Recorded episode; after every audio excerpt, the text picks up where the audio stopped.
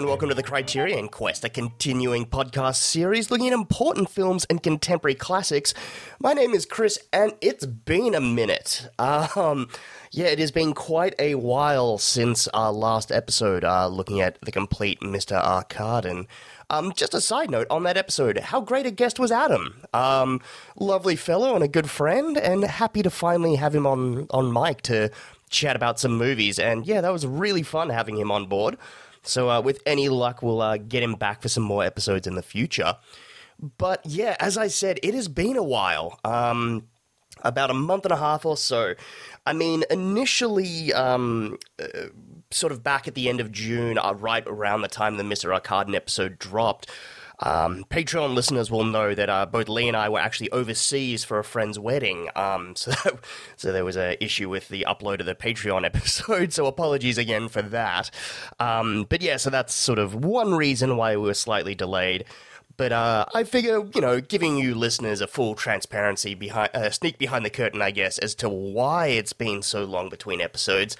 Um, I've been in a lot of pain, um, to put it bluntly. Um, I'm actually suffering from a really horrible back injury at the moment. Um, I've got a protruding disc in my spine. Um, so. Uh, it's a lot of pain, and it's really hard to kind of sit and stand and pretty much do anything. Um, so because of that, I haven't sort of uh, really been able to kind of sit down and commit and be able to record an episode. Um, I'm on some good uh, medications at the moment that are kind of helping me get through that. Um, but again, I'm you know it's going to be a few more weeks before I'm meeting with a surgeon, and we'll see how we go from there. But uh, yeah, just sort of like I said, in the idea of giving you guys full transparency as to why it's been so long, there we go. So with any luck. Um, it might be I might be able to sit down and do a few more episodes in the next coming weeks, but if if it's another couple of weeks in between bites at the apple, that's sort of why. um, but yeah, so hopefully you know we'll have some more episodes soon, but we'll see. Uh, but in the meantime, like I said, it has been a while since we've um since I've sat down in front of the mic to actually talk about some of the stuff uh, that I've seen, let alone Criterion films. Uh, so I want to run through a little bit of that before we get into this week's episode, uh, because again, full transparency, I don't have a lot to say about this week's film. But uh, yeah, I should mention as well uh, at the time that I'm recording this. Uh, the Melbourne International Film Festival is, we are deep in that at the moment. So I'm seeing quite a lot of films, um, thankfully, uh, through the comfort of uh, screener links, which is very handy. makes makes it a lot easier with the with the back pain and things. But I won't get into any of that. I'll save that for a future little episode once it's all kind of done and dusted. But uh, what I will talk about is a couple of like the main key films that kind of uh, haven't talked about uh, since uh, since the last episode, and it's been blockbuster season. Um, I stupidly uh, getting back from the overseas flight. Uh, I think my plane arrived back in Melbourne at like six thirty in the morning, and then I went and immediately and saw uh, Mission Impossible: Dead Reckoning Part One at like eleven a.m. Uh, I love those movies. I I think they perfectly, at least the kind of from four onwards, from Ghost Protocol when Brad Bird kind of steps in. I mean, with the J.J. Abrams Mission Impossible 3, you can kind of see what they're doing and they're kind of setting up the template for what the films are going to become. And I should also say, I fucking love the original Brian De Palma. I think that's one of the best of the whole series. But what they have become uh, from Brad Bird, and then obviously Christopher, Christopher McQuarrie coming in and taking kind of the helm of all of these films, um, for me, they're kind of filling the gap of what James Bond used to be. Um, with the with the Daniel Craig Bonds, like I fucking love James Bond. I think Daniel Craig is what is fantastic. I think Casino Royale is arguably the best James Bond film there has ever been, but it they lack the fun that they used to have. So for me, when I look at the Mission Impossible films, they really remind me of like the Roger Moore era Bond films. The ones where kind of it's, again, globe-trotting adventure. They're not taking themselves too seriously. They've got two or three like major set pieces and it's just charismatic and fun. And this latest edition, Dead Reckoning, is again a perfect example of that. Um, it's not my favorite in the series. Um, I would probably put it right in the mid mid section there. Um, I still think uh, I'm still a Rogue Nation fanboy. That one for me is kind of the the best of the whole lot. But it's kind of right there in the middle. Of this one, it's it's really enjoyable. And in particular, I saw it right after um, the very next film that I went and saw was uh, Indiana Jones and the Dial of Destiny, and it's which was fine. Um, you know, it is what it is.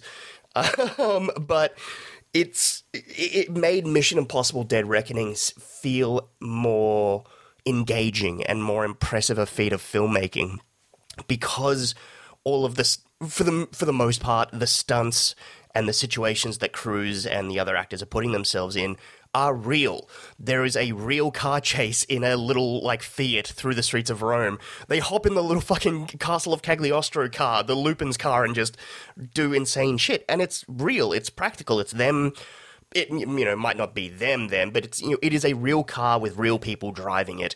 And then when you compare that with the car chases, of which there's like four in Indiana Jones, um, it's it's all CGI and it just doesn't quite work for me. In particular, immediately after seeing it, you know, the next day after seeing Dead Reckoning, it's like it is just a testament to the power of you know practical filmmaking and the ingenuity that you know I guess Cruise is like one of the only ones that's still doing it and yeah, I really enjoyed that. Uh, Indiana Jones. All I'll say is it's fun. Like, go in with your, you know, your expectations in check. Nothing's going to be Raiders. Just, just go in and have fun. That's kind of my my motto for films this year. Is like, just, just enjoy it. Like, it's hard to make a movie. These people worked hard. They tried. um, but yeah, I mean, on that note of people working hard and trying, and like, I'm, you know, I'm going to avoid any sort of all the discourse that's going on and I'm sure everyone is sick to death of hearing about Barbie and Oppenheimer. But all I'm going to say about those is they fucking rule. I mean, it's, you know, what, what else is there to say? Barbie, I think my review that I gave it on Letterboxd was I'm just so happy this young generation ha- finally have their own Josie and the Pussycats. And by that, I mean a fun, silly, camp, tongue in cheek, meta, ironic film that is really fun, really engaging, and kind of sweet at its core. Um, like I viewed it how what Josie and the Pussycats did for uh, capitalism and consumerism, this is Barbie does for the patriarchy, and I just I loved it. I thought it was hysterical. Um, I I thought it was you know um, again I'm going to avoid any sort of oh, that bullshitty internet discourse about it. Uh, just as a film, I had a blast. Um, this was sort of right around the time when the back pain was kicking in horribly. So thankfully, I was sitting in. Um, we have this thing in here in Australia called uh, Gold Class, um, where it's sort of you know the, the luxury cinema thing where you get the reclining chairs and people like serve you food and drinks and yada yada. So it was kind of good timing and good atmosphere. I was doped up on a lot of cocktails, sitting down in a reclining chair watching that movie, and I had a blast one of the most fun films and fun movie going experiences of the year. And uh, the, again, the very next day, I went and saw Oppenheimer, uh, which I fucking loved. I, I think it is Christopher Nolan's best film since Dark Knight. Um, I mean, I'm not a big Nolan fanboy. I. I love I, I do really enjoy what he does, but the last few, with the exception of I think Dunkirk is fucking fantastic, but prior to that, uh, Interstellar, Tenet, um, Dark Knight Rises, all of those sort of ones, I'm not the biggest fan of at all. Um, just could not get into them. It's that thing where he's an undeniable cinematic director, where, again, similar to what I was saying about the Mission Impossible stuff, he, he loves his practical effects and he loves the craft of filmmaking. And the what he does and puts behind making one of his films, like I said, is undeniable. But from a story perspective and from an actual engagement from an, as a, an audience goer, I haven't really gotten into one, with the exception of Dunkirk, since maybe Inception. I, I yeah, because yeah, Inception's after Dark Knight. Yeah, but Oppenheimer, I just loved it. It's really one of those films that's it's like crack for me. It's just big, bombastic, beautifully shot people sitting around in boardrooms talking. and I fucking loved it. Um, I I've heard a lot of people, eh, like Claire included, um, who talked about you know, it kind of waned for them after, you know, the bomb stuff, and where, I mean, slight spoilers, but everyone's fucking seen Oppenheimer by this point. Um, where the last hour of the film is essentially it shifts into a courtroom drama, and it, that I loved that. that that was that was my jam. I love courtroom dramas, and you know, seeing these actors and this incredible ensemble cast like kind of dive into that in that beautiful cinematic uh, Nolan style. I, I just I thought it was a fucking masterpiece. Um, it is sitting high up there for me as one of my favorite films of the year.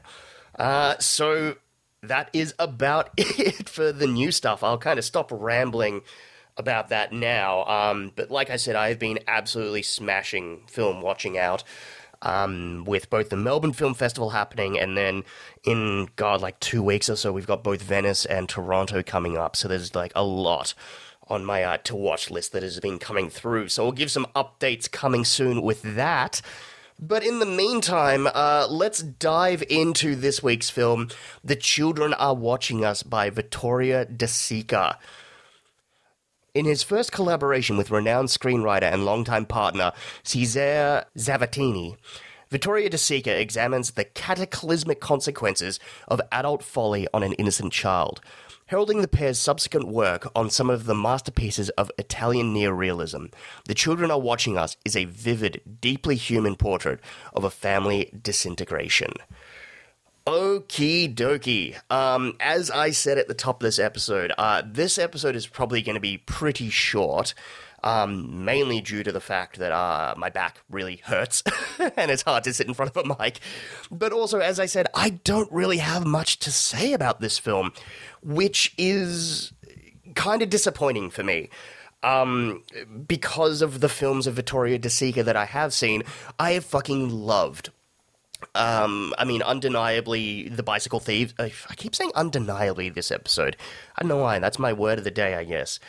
Um, but Bicycle Thieves is a fucking masterpiece of cinema. I think that is one of the best Italian films of that era. Not not just Italian films, but best, best pieces of cinema to come out of the 40s. I think that is a fantastic and engaging and heartbreaking piece of cinema that obviously, as we've said, you can see the kind of this film the children are watching is it's that Rosetta Stone. It has those moments of him presenting a story through the innocence of a child and all of that. And it's, you know, you can see where he's going to eventually evolve as a filmmaker. Uh, similarly, Umberto D, I think, is fucking stunning. I, I love that film. But this one, so I went into this one, I think, with high expectations, which which probably wasn't the right way to do it. Um, I'll just quickly sum up the plot. Um, and I mean, it also in full transparency, it's been like a couple of weeks since I watched this, um, but it's still there. It's still rattling around. Uh, but yeah, it follows the story of uh, it's basically told through the percep- like through the eyes of this young boy Prico, who's a young Italian boy who lives with his parents, and they're a middle class household, and his mother Nina uh, ends up uh, we find is having an affair with a man named Roberto. And uh, basically, dot point summary of this film. Uh, Nina runs away with uh, Roberto, but then obviously the affair doesn't kind of work out, and so she ends up coming back and in, in an attempt to uh, distance herself from um, from her lover, uh, they basically agree to. The family goes on a holiday. They go on a vacation in a seaside resort, and then um, basically, uh, it's. I'm looking up what's the father's name. Uh, Andrea, sorry, is the husband of the and Prico's father.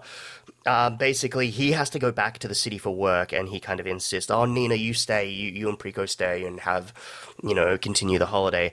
And while that happens, uh, she kind of ends up getting lured back into the affair, and um, Prico runs away. He kind of witnesses an act that could be, you know, it's he sees his mother and Roberto rekindling and reconnecting, and he runs away uh, in search of his father. And um, basically, after he gets returned to Nina, and then they, you know, there's a big outburst in the family. Again, like the synopsis said, disin- this disintegration of this family. And um, basically, what ends up happening is Nina again runs away, and Andrea is left uh, as, you know, an emotional wreck looking after Preco. He puts him into a, a boarding school just because he's like, I, I need to look after myself. I need someone to help me with this. But while in that care, uh, Andrea actually kills himself, and um, Nina comes to collect Preco, and that's sort of the sadness that we are presented with in this film. Um, it's fine. um, I, again, I've just bra- like you know blazed through that plot, like really not diving into it much at all. Just like I said, those dot points but it was one that again, again on on the surface, hearing that synopsis and knowing it's Vittorio De Sica, I was expecting this to be a heart wrenching, like beautifully rendered examination, but. Again, it is well made and well constructed, but it is, like I said, that Rosetta Stone, that kind of initial grain of sand that you will then see will grow, like you know, that that seed where everything that he eventually works on will kind of come from. And as an individual piece of work, it just didn't connect for me. All right, all right, all right. Enough kind of just beating around the bush. Let's let's actually try and dive into this film, shall we? Uh, so yeah, as it kind of is alluded to on the back of the Criterion box and in the synopsis I read earlier, um, the children are watching us is kind of considered to be one of the most fruitful, the kind of beginnings of one of the most fruitful collaborations in world cinema history. It's uh, the pairing of like the now obviously legendary uh, Italian director Vittorio De Sica, who it turns out had spent uh, his early career as an actor during the 20s and 30s, and he was a pretty successful one until he kind of decided to step away from that and uh, you know go towards directing, and I guess the rest is history. Uh, but yeah, it is his uh, teaming up with his longtime writer Cesar, Cesar Zavattini, uh, the talented screenwriter who kind of went on to become one of the chief theorists of the neo-realist movement that uh, went on to flourish in Italy right after World War II ended. Um, it's kind of been their their pairing and their collaborations together has been kind of touted as one of these beautiful kind of synergies, which allowed uh, each kind each of these individual men to transcend uh, their own individual limitations and kind of create this beautiful kind of combination with their art. Um, I personally fucking love any type of these collaborations. I find them really, really interesting when you get kind of two individuals who kind of have a, you know, moderate kind of success to get like individually, but when they find that kind of yin to their yang and they kind of able to team up together and create something absolutely amazing. I love those kind of collaborations. Uh, but yeah, the, the, the children are watching us. It's Vittorio De Sica's fifth film as a director, and it was kind of the and it's the first major collaboration between the two. Uh, had worked um, as a, uh, I think, had done some rewrites and kind of collaborating work on like one or two of De Sica's earlier features, but this was the first one where it is solely written by him, and it's the two of them really kicking off on their collaborative work together. Uh, I've actually got a quote uh, from Zavattini and what he said about the work they did together. Uh, it's the most important stage is the in the evolution of my career as a filmmaker, and even my career as a human being. Through the character of the child, we felt for the first time a human being, whereas all my previous characters had felt like puppets. Uh, the realism is definitely felt within Preco's character. I, I, would agree with that. And there's certainly empathy and pathos that's kind of present throughout the parents and those other characters that pop up throughout the film.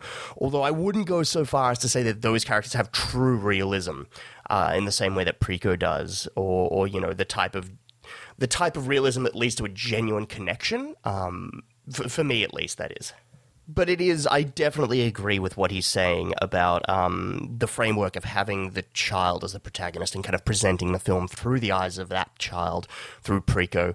It definitely adds in that level of realism and empathy that allows you to latch on but it's just like i said for me at least lacking in all of the other pr- primary characters. So that kind of leads to a, a, little bit of a disconnect or kind of be, not being able to kind of latch onto it wholeheartedly i guess um, what else? I mean, the children. I'm just going to call it the children from now on. That's kind of creepy, but whatever. The children. it's usually kind of categorized as a proto neo realist film.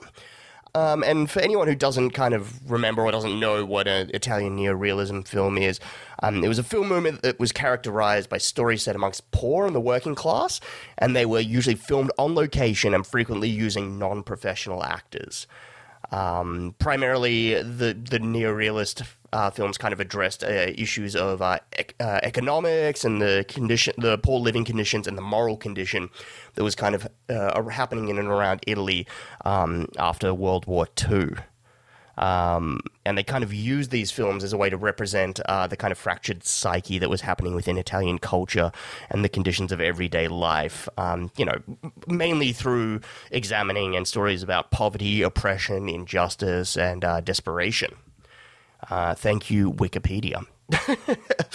um, but this film is kind of considered the proto neorealist film because it's not quite using all of those elements that would come into play later on in the 40s when you know and the 50s throughout that actual movement. It's kind of one of the first baby steps of that uh, it's basically the it's still using professional actors, although it is starting to delve into that idea of shooting on location, on you, you know using a lower budget, and it's definitely taking the opportunity to kind of examine what you know quote unquote like shocking themes like adultery, uh, which was a huge transgression at the time this film was uh, made uh, in the family obsessed kind of fascist run era of Italy uh, under Mussolini.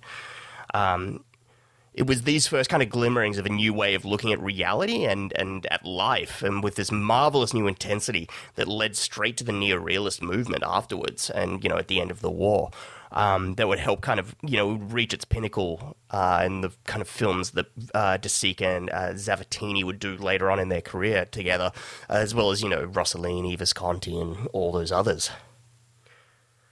But circling back to kind of the actual narrative of the film, I think by having a child as the protagonist, De Sica is kind of giving himself an opportunity to explore these intense themes in a kind of more open way than he kind of probably could at that time.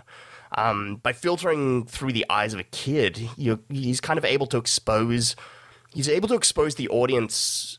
He's kind of able to expose these themes to a more modern audience, while also kind of tiptoeing around them in the same way uh, by having them being kind of observed by someone who isn't kind of 100% sure of the implications of the impact of what's going on around them.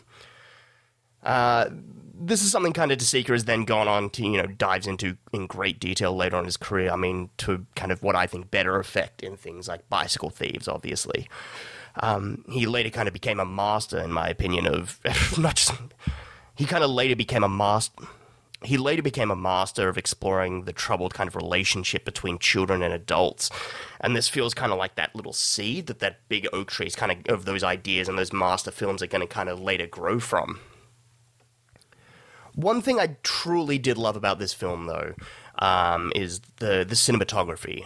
De Sica uses this, all of these incredible tracking shots throughout. And uh, not only does it create some absolutely beautiful imagery, capturing kind of this beautiful architecture and these wonderful kind of scenic locations, but it also uses the uh, uses kind of the spatial geography and the framing to help get across the kind of impact that these characters are having when they're exploring these themes. In the essay that's included along with the uh, Criterion edition, uh, written by Peter Brunette, um, it has a couple of uh, quotes that I think are really great at kind of uh, summing this up. So I'm just going to read uh, one or two of them quickly now. Lengthy tracking shots that follow the mother and the child in the park, and that quickly become linked with Prico's insistent looking, visually capture one of the major themes of the film, embodied even in its title. Prico looks at the dysfunctional society around him and watches so that we can un- we can see it and understand it.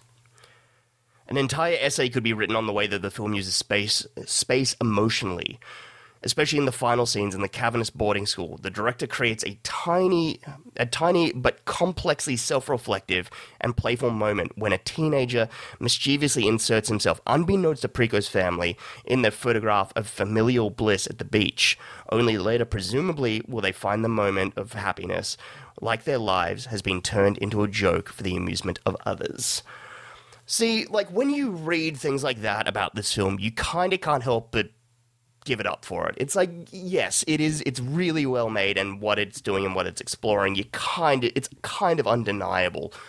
but again, at that same time, it's just it just didn't vibe with me, and I think it is hundred percent through the the the presentation of the parents in particular, like you know Preco's like it's in particular the way that the female characters, Preco's mother is kind of scorned and represented. And I understand that that is 100% a telling of that time. As we, as I said earlier, adultery was a huge deal back then under Mussolini in um, early 40s Italy.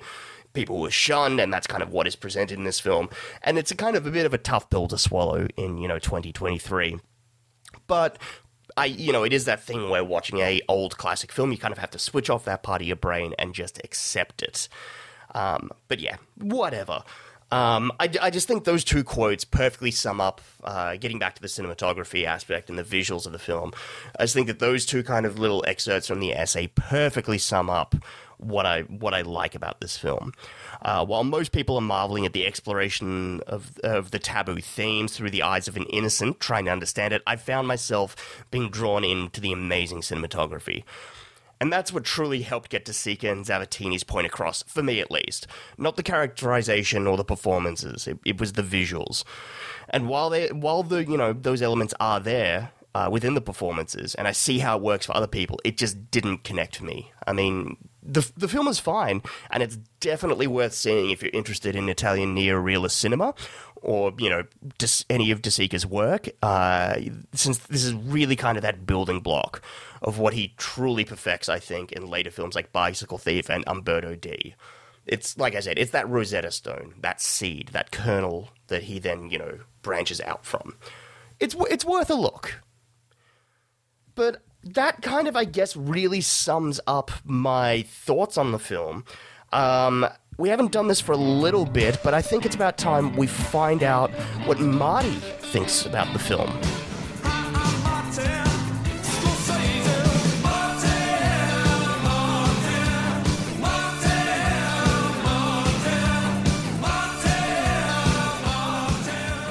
Hello, I'm Martin Scorsese. Before World War II, De Sica had been a movie star the Italian equivalent of Cary Grant in a way. He then moved into directing and made several successful and you might say forward looking pictures working inside the state run Italian film industry. One of them was the movie we're about to see from 1942, The Children Are Watching Us. In some ways, this is a lot like De Sica's neorealist films. Like Shoeshine and The Bicycle Thief, it's told mostly from a child's point of view. It was also De Sica's first film with the screenwriter Cesare Zavattini, his partner in the neorealist films. In other ways, this movie bears the stamp of the Italian studio system, which was run by the fascist government under the dictator Benito Mussolini. The actors are professionals. It uses mostly studio sets, and it doesn't have the sense of social and economic turmoil that's so much a part of the neorealist movement. Even the title is a kind of admonition, like a warning to parents to be on their best behavior because, after all, the children are watching us. A fascinating film from Vittorio De Sica in 1942.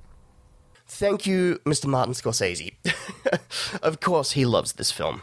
that that was a little excerpt uh, from him uh, introducing the film on uh, Turner Classic Movies, I believe, uh, in the mid 2000s. Uh, but anyway, uh, we'll move on to a little bit of trivia about the film. Uh, this one's fucking. Uh, we'll start with some some happier ones. There's one or two little happy ones. Uh, the film was made in 1942 and was not released in Italy until 1944. Uh, Marcello Mastroianni was an extra in the film. Uh, I wish I'd known that in advance, and I would have maybe tried to spot him out in the background. And this is the kind of darker one. Uh, Luciano De Ambrosis was chosen to play Preco because his mother had died shortly before filming, which helped him to cry on command. That is some dark shit, and I'm sorry that I'm ending it on that. But, you know, Hollywood, movies, what can you do? Uh, so we'll move on to the actual Criterion edition itself. So the film is still in print from Criterion as a one disc DVD, and it's also available to stream on the Criterion channel and it comes with interviews with star Luciano D'Ambrosi and Vittorio De Sica scholar Callisto Cosulich, uh, new and approved subtitle translation, as well as the usual booklet and essay that Criterion usually do. Uh, but otherwise, that is going to wrap us up for this uh, severely delayed episode, of which I apologize again. Um, and it's actually a good time that we're wrapping it up because my back is killing me. um, hopefully, in the f- I'm getting it all kind of sorted, and I, I appreciate you all kind of sticking with me, and you know the the long kind of gap between drinks of water here at the podcast, but we will hopefully be back at it again uh, with a little bit of a more regular pace. And uh, the next film we'll be tackling is Jean Renoir's La Bête Humaine from 1938. Uh, one I'm actually interested in, uh, starring Jules uh, Jules Gabin. I'm very interested in checking this one out. Um, but otherwise, thank you all for listening, and I apologize again for uh, the de- massive delay and the kind of lateness in this episode. But uh, we are still kicking on over on the Patreon. Uh, Lee and I just uh, last month released an episode, uh, a, co- a, commentary track uh, talking about my favorite film of all time, Jaws. So uh, head on over there to listen to that. And we've got a couple more uh, great things coming up, including part two of our massive discussion talking about music in movies. Where we're going to be talking about some of our favorite needle drops in cinema history, which is a lot of fun. But otherwise, you know, it's all the standard stuff that's over at patreon.com slash criterion the criterion quest. Uh, you can send us an email at the criterion quest at gmail.com. Um, Lee and I are both on Letterboxd, Instagram, all that shit's in the episode description as per usual. But thanks for listening, everybody, and I will hopefully be back in a fortnight's time looking at Jean Renoir's La Bête Humaine. For this week's episode, I'm Chris. Thanks for listening. Bye.